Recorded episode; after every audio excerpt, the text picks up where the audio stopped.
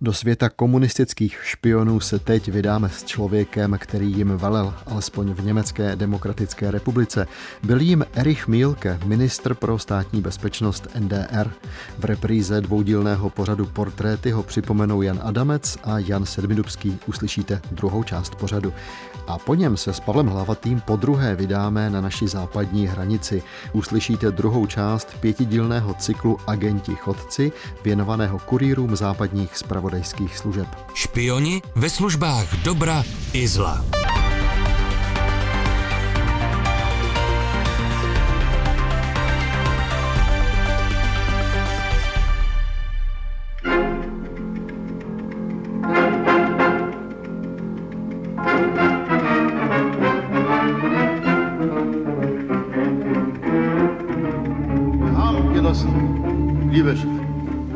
Abgeordnete, einen außerordentlich hohen Kontakt mit allen werktätigen Menschen. In überall. Ja, wir haben einen Kontakt. Ja, wir haben einen Kontakt. Ihr werdet gleich hören. Ihr werdet gleich hören, warum. Ich fürchte mich nicht, ohne Rededisposition hier Antwort zu stehen. Dobrý večer.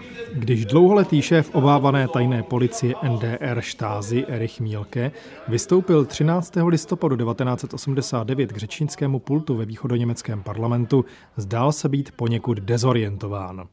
Erich Mielke nesouvisle mluvil o tom, že on i celá tajná služba mají, cituji, vynikající kontakty se všemi pracujícími ve státě. Konec citátu. To byla nepochybně pravda, ovšem sotva to svědčilo v Mílkeho prospěch. Zcela z míry pak Mílkeho vyvedla žádost z pléna, aby konečně přestal poslance oslovovat slovem soudruzy. Reagoval zcela zoufale. Vždyť já vás mám rád. Všechny.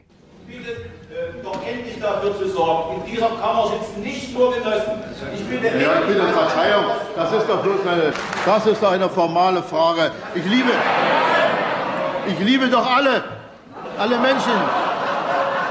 Na, ich liebe doch, ich setze mich doch dafür ein. Co to ve skutečnosti znamenalo pro občany NDR být léta milováni šéfem tajné policie?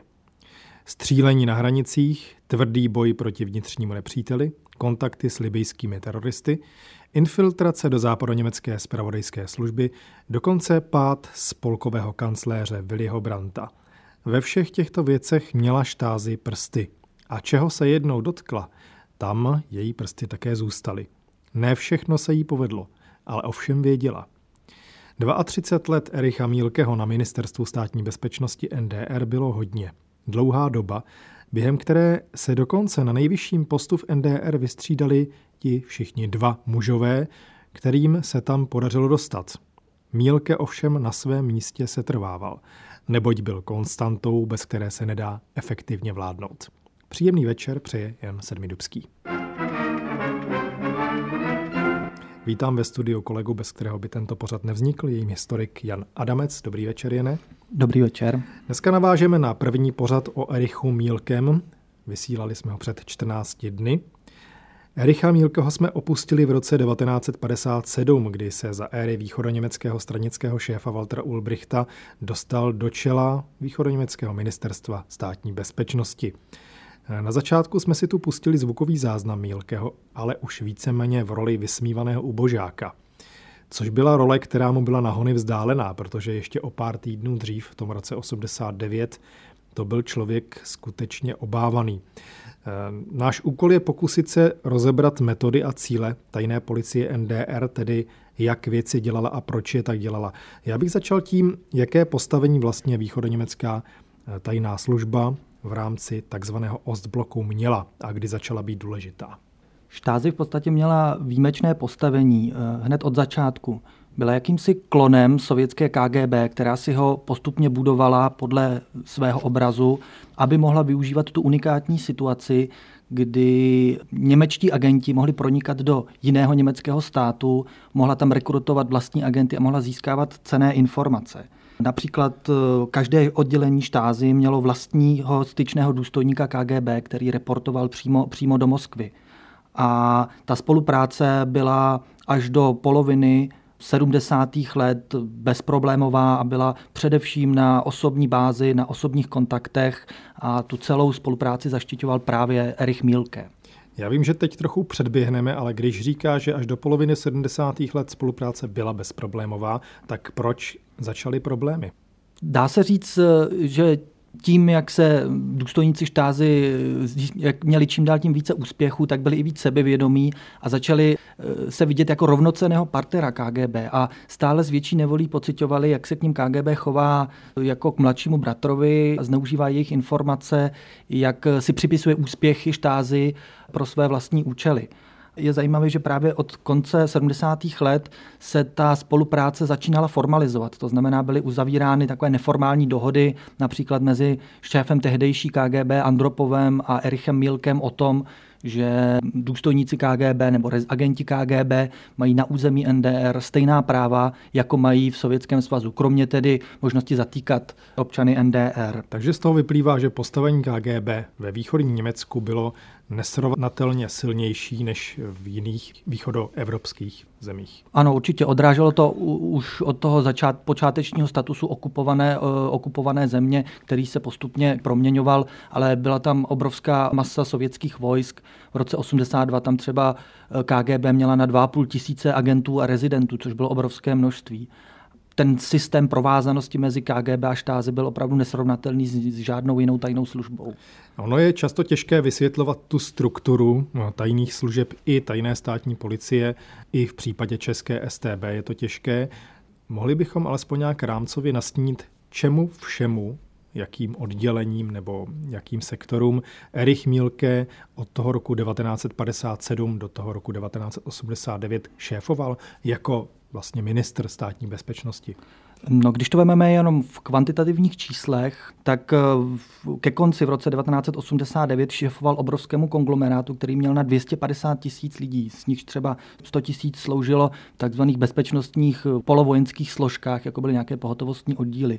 Dalších 91 tisíc byli pravidelní stálí zaměstnanci, to znamená agenti, úředníci a další členové. Kromě toho od roku 49 do roku 89 tajná služba zrekrutovala a získala ke spolupráci na 600 tisíc neoficiálních spolupracovníků.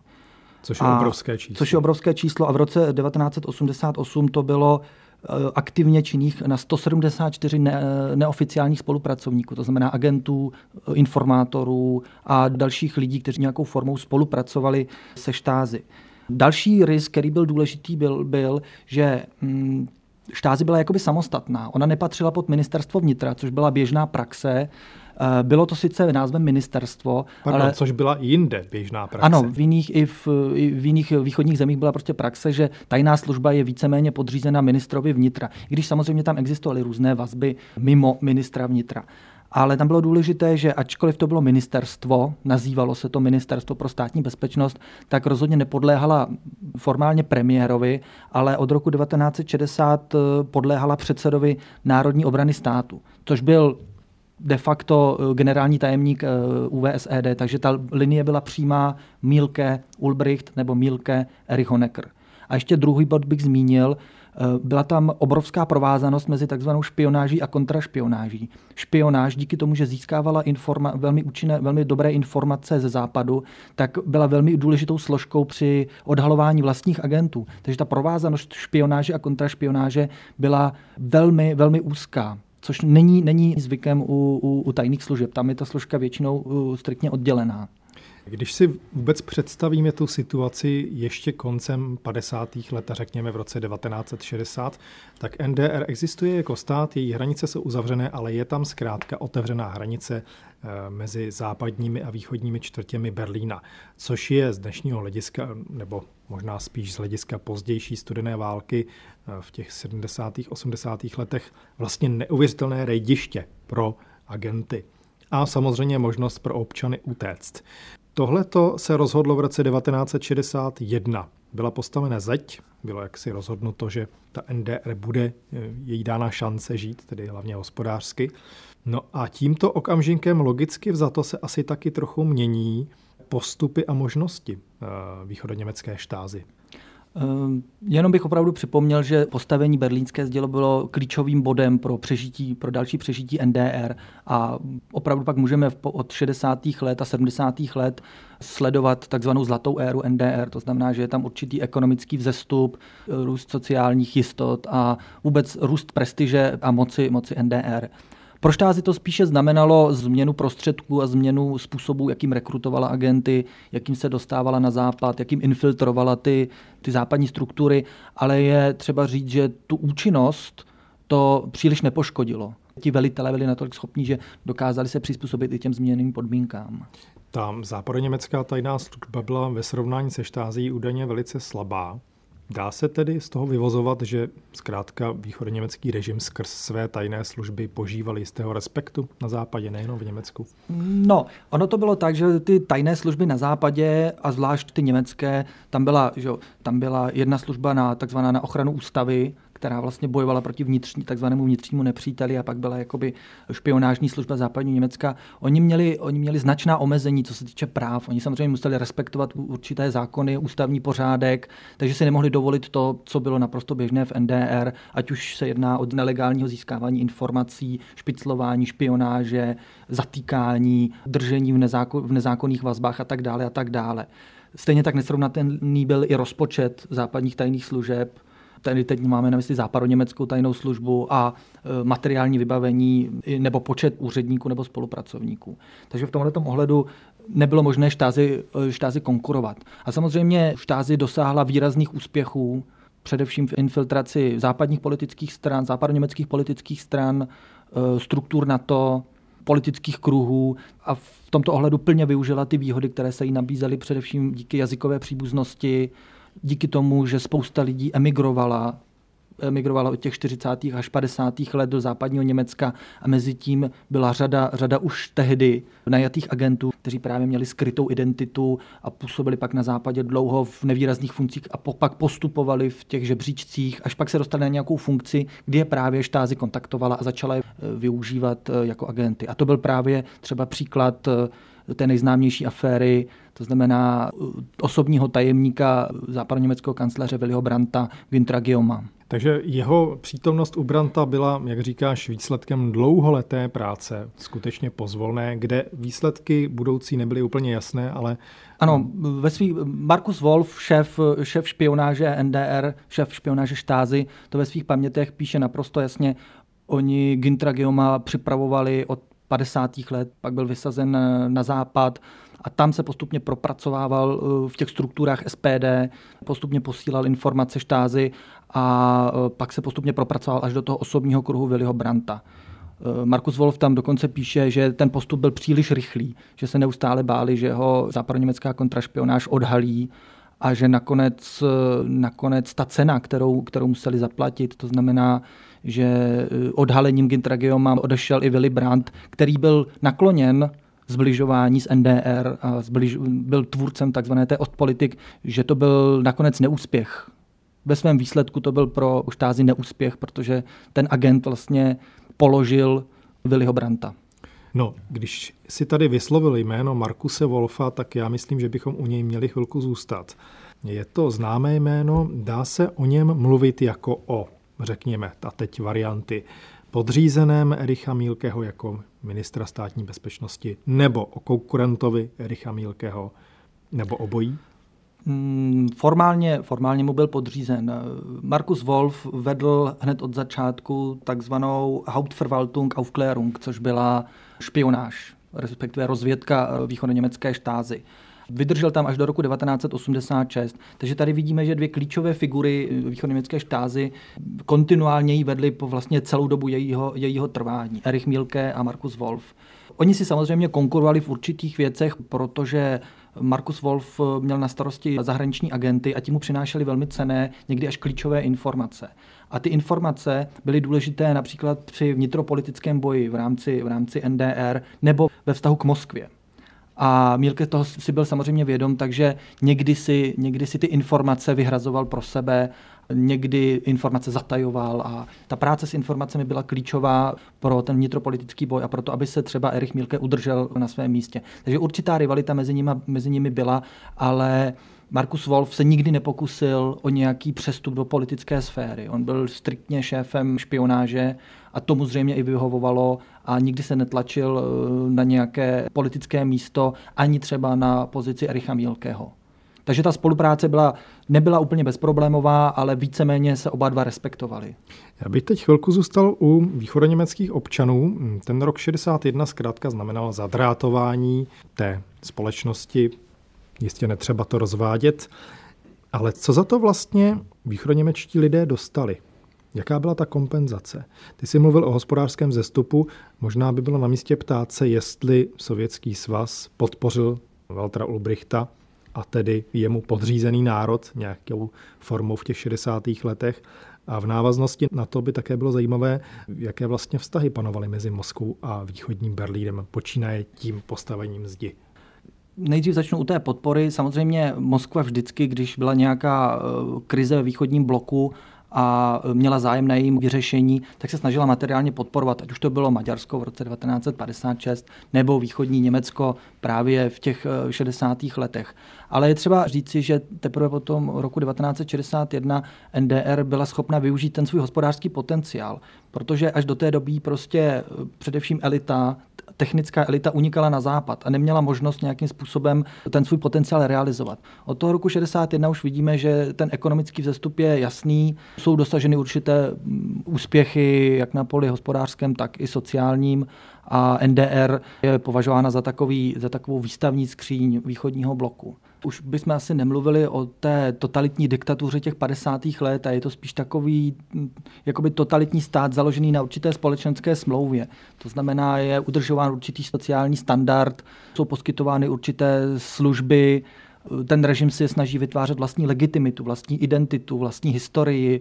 Ta ideologie se trošku transformuje z toho původního radikalismu do určité formy národního, národního sebevědomí. Prostě se buduje stát a buduje se národní sebevědomí. Takže je vidět... A buduje se vlastně identita východního Přesně Němce. tak. Buduje se, buduje se identita NDR a s tím souvisí všechny ty atributy vlastní historie. Pak tam vidíme třeba vlastního kosmonauta, a důležité je především v roce 1972-73 uznání východního Německa ze strany západního Německa a ostatních velmocí. Takže vlastně od té doby začíná východní Německo vystupovat samostatně na tom světovém fóru, je brán jako samostatný stát a už můžeme mluvit o východoněmecké identitě.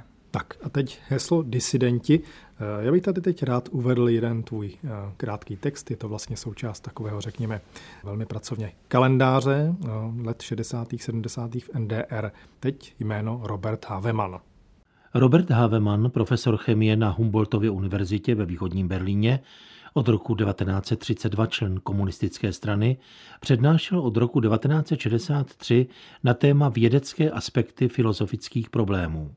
Za knižní podobu svých přednášek nazvaných Dialektika bez dogmatismu, přírodní vědy versus komunistická ideologie byl vyloučen ze strany a propuštěn z univerzity. Stal se z něho prominentní kritik NDR a od roku 1976 musel žít v domácím vězení.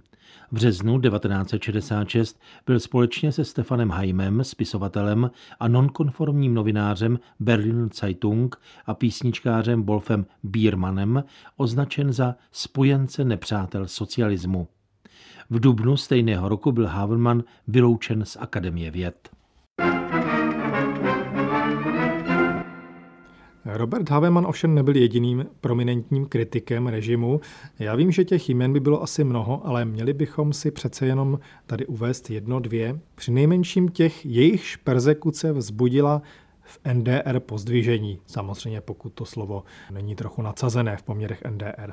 Určitě, já bych asi zmínil dva takové prominentní intelektuály. Prvním z nich byl Rudolf Báro, který kritizoval, kritizoval systém v NDR a snažil se nějakým způsobem navrhnout nějakou alternativu a byl v roce 1977 zatčen, odsouzen na 8 let a poté propuštěn a musel opustit, opustit NDR. Další takovou velkou aférou s, s dizidenty nebo s dizidentem bylo, bylo násilné vystěhování Wolfa Biermana, do té doby velmi známého písničkáře, který měl perfektní takzvaný komunistický rodokmen, jeho otec byl komunistický odbojář ale v roce 1976 byl právě pro kritiku režimu zbaven občanství a nebyl při jedné cestě na, do západního Německa, pak nebyl vpuštěn zpátky. Ještě bych tady zmínil jeden příklad, aby jsme nebyli jenom u těch intelektuálů nebo u těch prominentních dizidentů. Eh, já jsem si vybral příklad Josefa Kneifla, což byl dělník, který v 60. letech začal kritizovat režim. V roce 1975 byl za pomluvu Josefa Stalina a jeho politiky eh, poprvé zatčen a v roce 1980 v reakci na sovětskou invazi do Afghánistánu spáchal bombový atentát na sovětský pomník, tank T-34. Připevnil tam jakousi výbušninu a prostě ho poškodil. Byla z toho velká afera, kterou se samozřejmě NDR snažila ututlat, protože to byla velká hanba pro ní a dlouho, dlouho na něj nemohli přijít. Nakonec tedy byl zatčen a byl odsouzen na doživotí. A pak byl propuštěn v roce 1987 a vyhoštěn do Spolkové republiky Německo. Byly i vážnější věci, které se vlastně týkaly mezinárodní politiky. Asi je logické, že NDR měla nějakým způsobem zájem na tom destabilizovat západoněmeckou politickou, ale i společenskou realitu, tak samozřejmě bychom měli říci alespoň heslo RAF a možná taky ovšem eh, kontakty s Libí. Eh, samozřejmě, u Štázy, u Štázy eh, a u Ericha Mílkeho speciálně platilo heslo, že co je špatné pro Západ, co mu škodí, co ho nějakým způsobem znepokojuje, to je dobré pro východní blok a pro východní Německo štázy cíleně podporovala nebo přinejmenším zavírala oči a tolerovala teroristické aktivity, ať už to byly právě uh, Rote Arme Fraktion, RAF, nebo to byly aktivity OOP nebo, nebo libijských tajných služeb.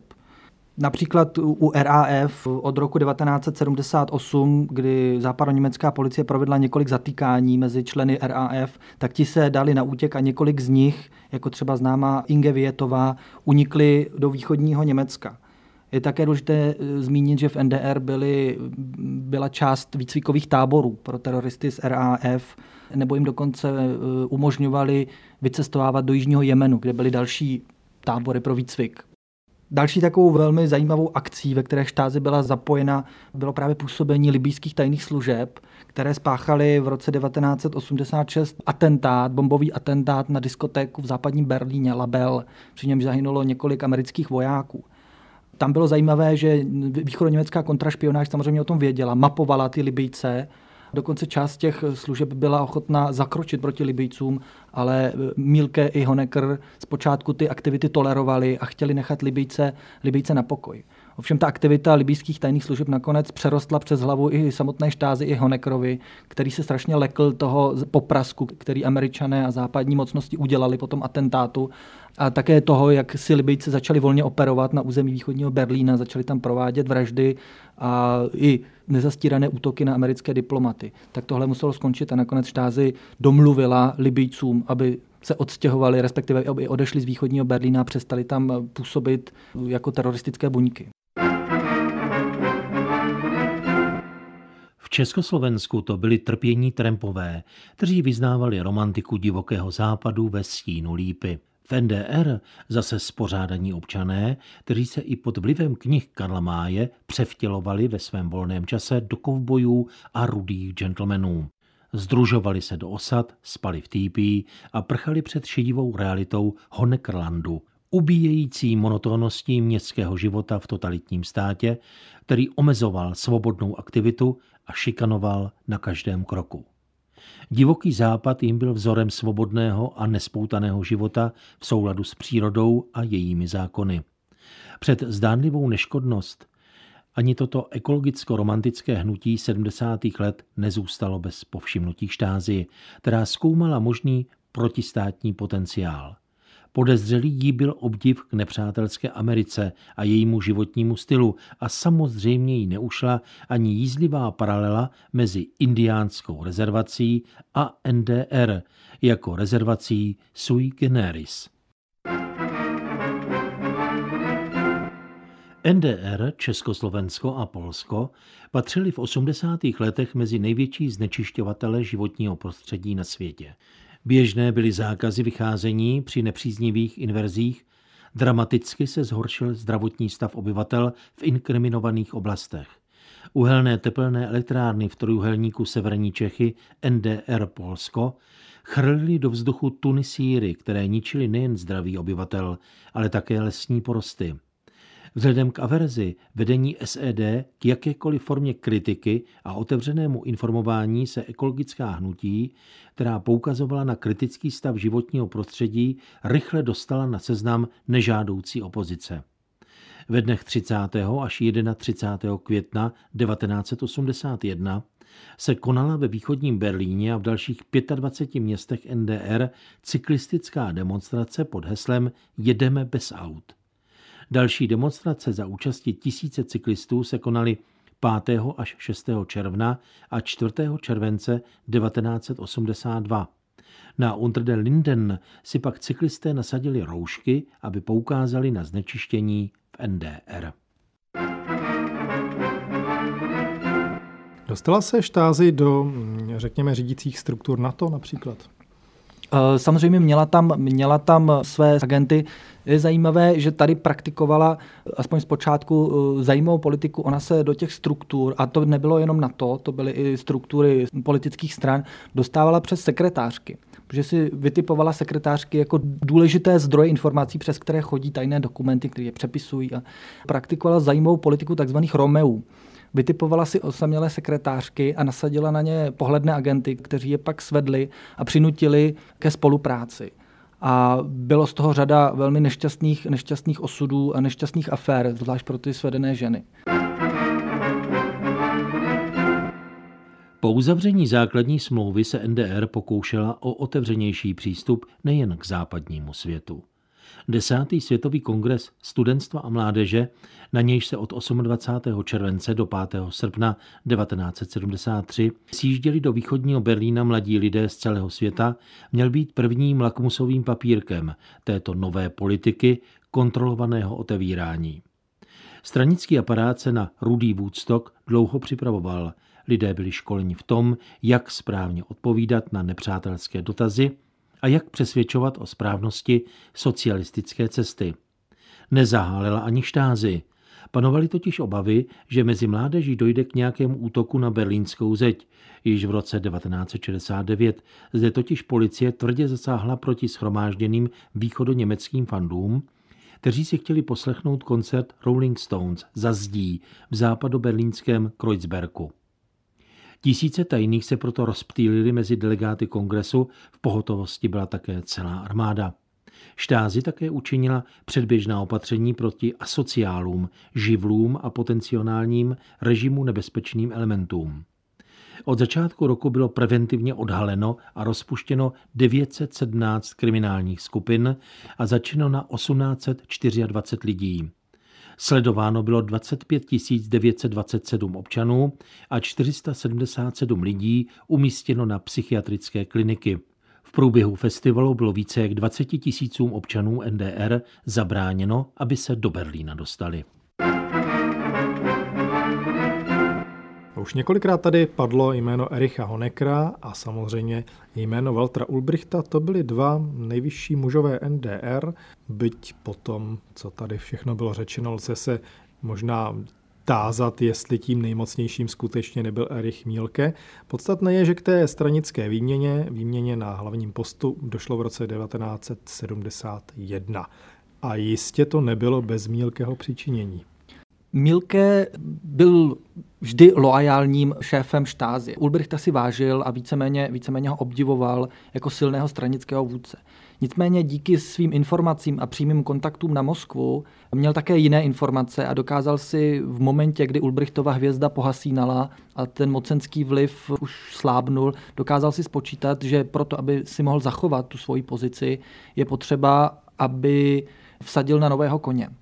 A Mílke Erichu Honekrovi hodně pomohl právě při té mocenské výměně. To znamená při tom, aby zajistil, aby Ulbricht nevyvedl nějakou takzvaně hloupost při tom mocenském přesunu. Mílke ho izoloval v podstatě od všech komunikačních kanálů, od ostatních eh, vojenských složek, aby třeba nedošlo k nějakému nasazení ministerstva vnitra nebo něčeho takového. A zajistil Honekrovi plynulý přechod k moci a začal být zcela podle, podle vlastních intencí lojální zase k Erichu Honekrovi.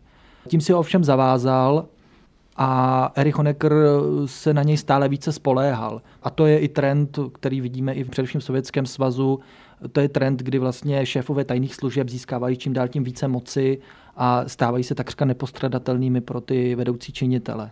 Já bych tě teď nerad tou otázkou zaskočil, ale my jsme řekli minule, že Erich Milke byl pedantický, pracovitý, samozřejmě uměl plánovat dlouho dopředu, byl sentimentální, měl rád vlastně ten svůj sbor, řekněme, přátel, kamarádů, spolupracovníků, tu obrovskou rodinu, štázy, která se neustále rozrůstala. Domníváš se, a teď bych skutečně mě zajímal tvůj osobní názor, že ten člověk, kterého jsme tady v tom zvukovém záznamu slyšeli opravdu mimo už dějiny, mimo realitu, jestli on si třeba s nástupem Michaila Gorbačova začal uvědomovat, že to začíná být nějaké vachrlaté? Ten mocenský posun vnímal, ale domnívám se, že si ho nechtěl připustit. Respektive on už byl v takové pozici, že jakýkoliv posun by pro něj znamenal, znamenal pád. A on v tom myšlení, on byl prostě, on se nikdy nezbavil toho, že byl slepý vykonavatel rozkazů. Mimořádně efektivní, mimořádně chytrý, ale nikdy neměl ten rozměr, že by přemýšlel o těch souvislostech. On byl prostě fanatický ideolog, vždycky byl a vždycky zůstal tím stalinistou ze 30. let, který prostě vykonal rozkaz velmi efektivním a velmi brutálním způsobem. A právě i ta situace v roce 89 ho zastihla v té pozici, kdy už ani neuměl změnit svůj postoj, nevěděl jak, neznal alternativy, nemohl, na rozdíl třeba od evidentně inteligentnějšího Markuse Wolfe, který chápal ty nuance a zřejmě, zřejmě cítil, že s nástupem Gorbačova se opravdu mění, eh, mění ta situace velmi radikálním způsobem. Takže v tom, i v tomhle podle mě Mílke zůstal tím bigotním stalinistou, opravdu tvrdým a efektivním šéfem tajné služby. Připomeňme si, že Erich Mílke počátkem 30. let v Berlíně zastřelil dva policisty spolu se svým dalším stranickým soudruhem a podivné, možná je to zvláštní spravedlnost, právě tento zločin ho zastihl po roce 1989.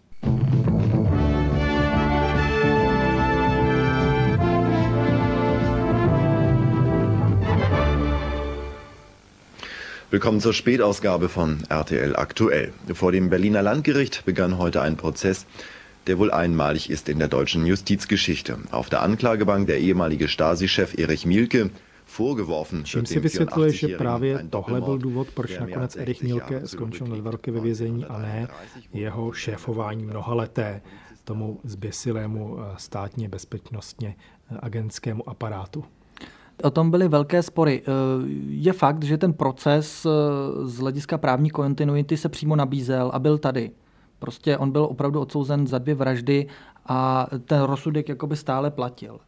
Bylo to sice trošku absurdní odsuzovat někoho za 60 let starý zločin. No, bylo to nepromlčené. Bylo to nepromlčené. Co se týče těch ostatních zločinů, tam byl vždycky problém s tím, jak soudit pohlaváry nějakého státu, který fungoval podle nějakých zákonů bylo dost komplikované v rámci třeba té západoněmecké republiky ho soudit podle nějakých zákonů té západoněmecké republiky. Tam se vlastně dvakrát změnil režim, jak si v Mílkého bydliště, řekněme, ano. v tom místě, kde se to stalo. Ano, ano, přesně. On pak, on pak samozřejmě argumentoval tím, že oni ho vlastně soudí na základě nacistických důkazů a nacistické justice, protože to vyšetřování pak, nebo ten soudní proces pak už probíhal eh, v momentě zglejšaltování německé justice nacistickou stranou ale to nebylo ani tak důležité. Důležité bylo, že eh, Milke nebyl souzen za to, co dělal v, v čele té štázy, za co nesl odpovědnost, ať už je to střílení na berlínské zdi, nebo ty různé nezákonné metody, které štázy praktikovala při získávání informací nebo, nebo informátorů. Jak je to možné? Vždyť on měl na svědomí daleko víc lidí než ty dva policisty, i skutečně mrtvé. Na té hranici západoberlínské skutečně zahynuli stovky lidí a Mílke spolu se stradickými šéfy za to samozřejmě mohl. No on, byl, že on byl odsouzen v roce 1993 za ty, za ty dvě vraždy, seděl dva roky a pak byl ze zdravotních důvodů propuštěn. Pravděpodobně už se nikomu nechtělo do nějakého soudního procesu, který by stejně vyústil v to, že by nemohl nastoupit výkon trestu ze zdravotních důvodů, protože v roce, pak v roce 2000 umírá. A je to problém celé, celé té postkomunistické justice a toho vyrovnávání se, vyrovnávání se se zločiny uplynulého režimu. Türen wurden eingetreten, die Räume der verhassten Geheimpolizei wurden geöffnet und durchwühlt. An die wichtigen Akten, die Aufschluss geben können über die wahre Arbeit der Stasi, kam die Menge nicht heran. Ještě takový dovětek ke zvukové ukázce, kterou jsme teď tady vyslechli. Začátkem roku 1990 se, a teď to říkám s jistými uvozovkami, rozouřený východoněmecký lid vydal do centrály štázy, o které se samozřejmě vědělo, kde je. Taky se tušilo nebo vědělo, že tam bylo její speciální vězení, ve kterém byli mnozí odpůrci režimu drženi celou řadu měsíců. A v uvozovkách tam došlo k jakémusi vyplenění archivů. Ono to bylo až poté, co ty hlavní byly odvezeny. Ale přece jenom to je taková zvláštní akce toho brzkého roku 1990. Co ty o tom víš, nebo jak vlastně tohle to chápat? Byla to vlastně povolená jakási eh, satisfakce pro lidi, nebo co to bylo? Je možné to tak vnímat, aspoň z těch záběrů, záběrů je možné vidět, že to opravdu byla nějaká spontánní akce, prostě útoku na to nenáviděné centrum moci, což můžeme srovnávat s tím, že se eh, svrhávají sochy, pálí se nějaké tiskoviny a tohle byl podobný moment, kdy prostě obyvatelé se rozhodli prostě vyřídit si účty a ničili ty, ty stopy zla, abych to tak řekl. Na druhou stranu existují určité náznaky, že se nejednalo úplně spontánní akci, že tam byli nějací provokatéři a že to právě bývalí agenti štázy nebo ještě tehdy agenti štázy plánovali jako možné zahlazování stop. To znamená, že by se nějakým způsobem ty kanceláře vydrancovali, ty materiály zničili a tím se jakoby zahladili stopy. Oni už samozřejmě předtím prováděli určitou skartaci, podobně jako STB prováděla eh, v roce 89 eh, podobné, podobné kroky, kdy se ničily ty nejdůležitější spisy a největší, nejvíc kompromitující eh, svazky. Ale z tohohle ohledu těžko, těžko dnes soudit. Ono pak následně ty, některé, ty, některé ty zničené materiály byly znovu rekonstruovány pomocí různých metod. Takže já bych to spíš vnímal jako spontánní akci, ale nelze vyloučit, že tam působily určité jiné momenty. Taková otázka, možná trochu šťouravá. Co mohlo sjednocené Německo dělat s tím obrovským, bezmála 100 tisíci hlavým davem tajných spolupracovníků bývalé štázy? Jak si cynická úvaha v duchu tajných služeb by zněla, no jak si zažeňte ty lidi do práce, ať pracují pro sjednocené Německo. A ono to asi nešlo dost dobře. Uh, to je opravdu složitá otázka. Je problém, problém tom, že spousta těch lidí dělala opravdu práci, která, pro kterou pak nenašli, nenašli uplatnění. Je to, ten aparát dělal opravdu věci od čtení cizí pošty, přes odposlouchávání, přes eh, různé další, eh, další kriminály nebo sledovací techniky. A to samozřejmě, když to nepotřebujete, když nepotřebujete sledovat občany, tak nepotřebujete ani lidi, kteří je budou sledovat.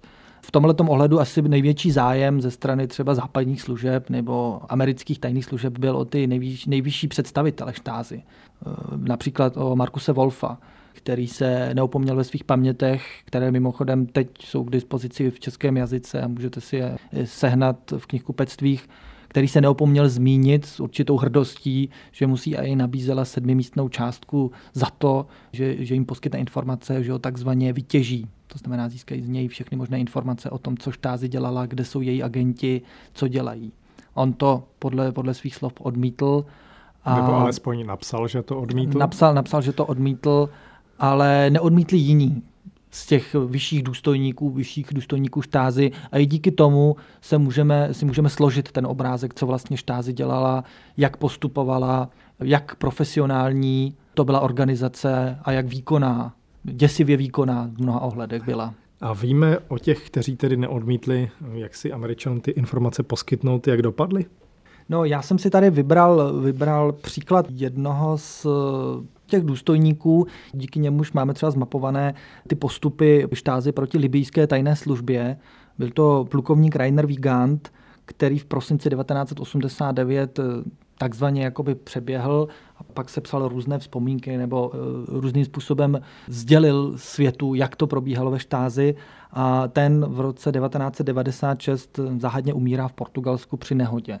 Takže se lze jenom domnívat, kdo za tou nehodou stál a kdo vlastně byl nejvíc poškozen těmi jeho, těmi jeho odhaleními. To asi nepřekvapí. V podstatě dá se asi říci, že by možná spíš překvapil opak. To znamená, lidé, kteří byli takto důležití a ty své informace dali k dispozici, tak konec konců soudí se, že i KGB většinu z nich dříve nebo později dostihla. To platí i pro tu 40-letou bezmála existenci NDR a tedy její tajné služby. Ano, přeběhlictví se v tajných službách netoleruje, nebo respektive jsou služby, které je více či méně tvrdě, tvrdě trestají.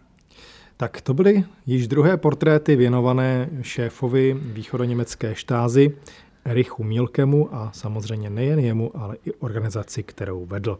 Na pořadu portréty spolupracovali David Schneider, autorem doprovodných textů byl můj host Jan Adamec, kterému děkuji. Já děkuji za pozvání. Režii měla Irena Jísková a technicky spolupracovala Helena Málková. A od mikrofonu Českého rozhlasu se pro tuto chvíli loučí také Jan Sedvidebský. thank you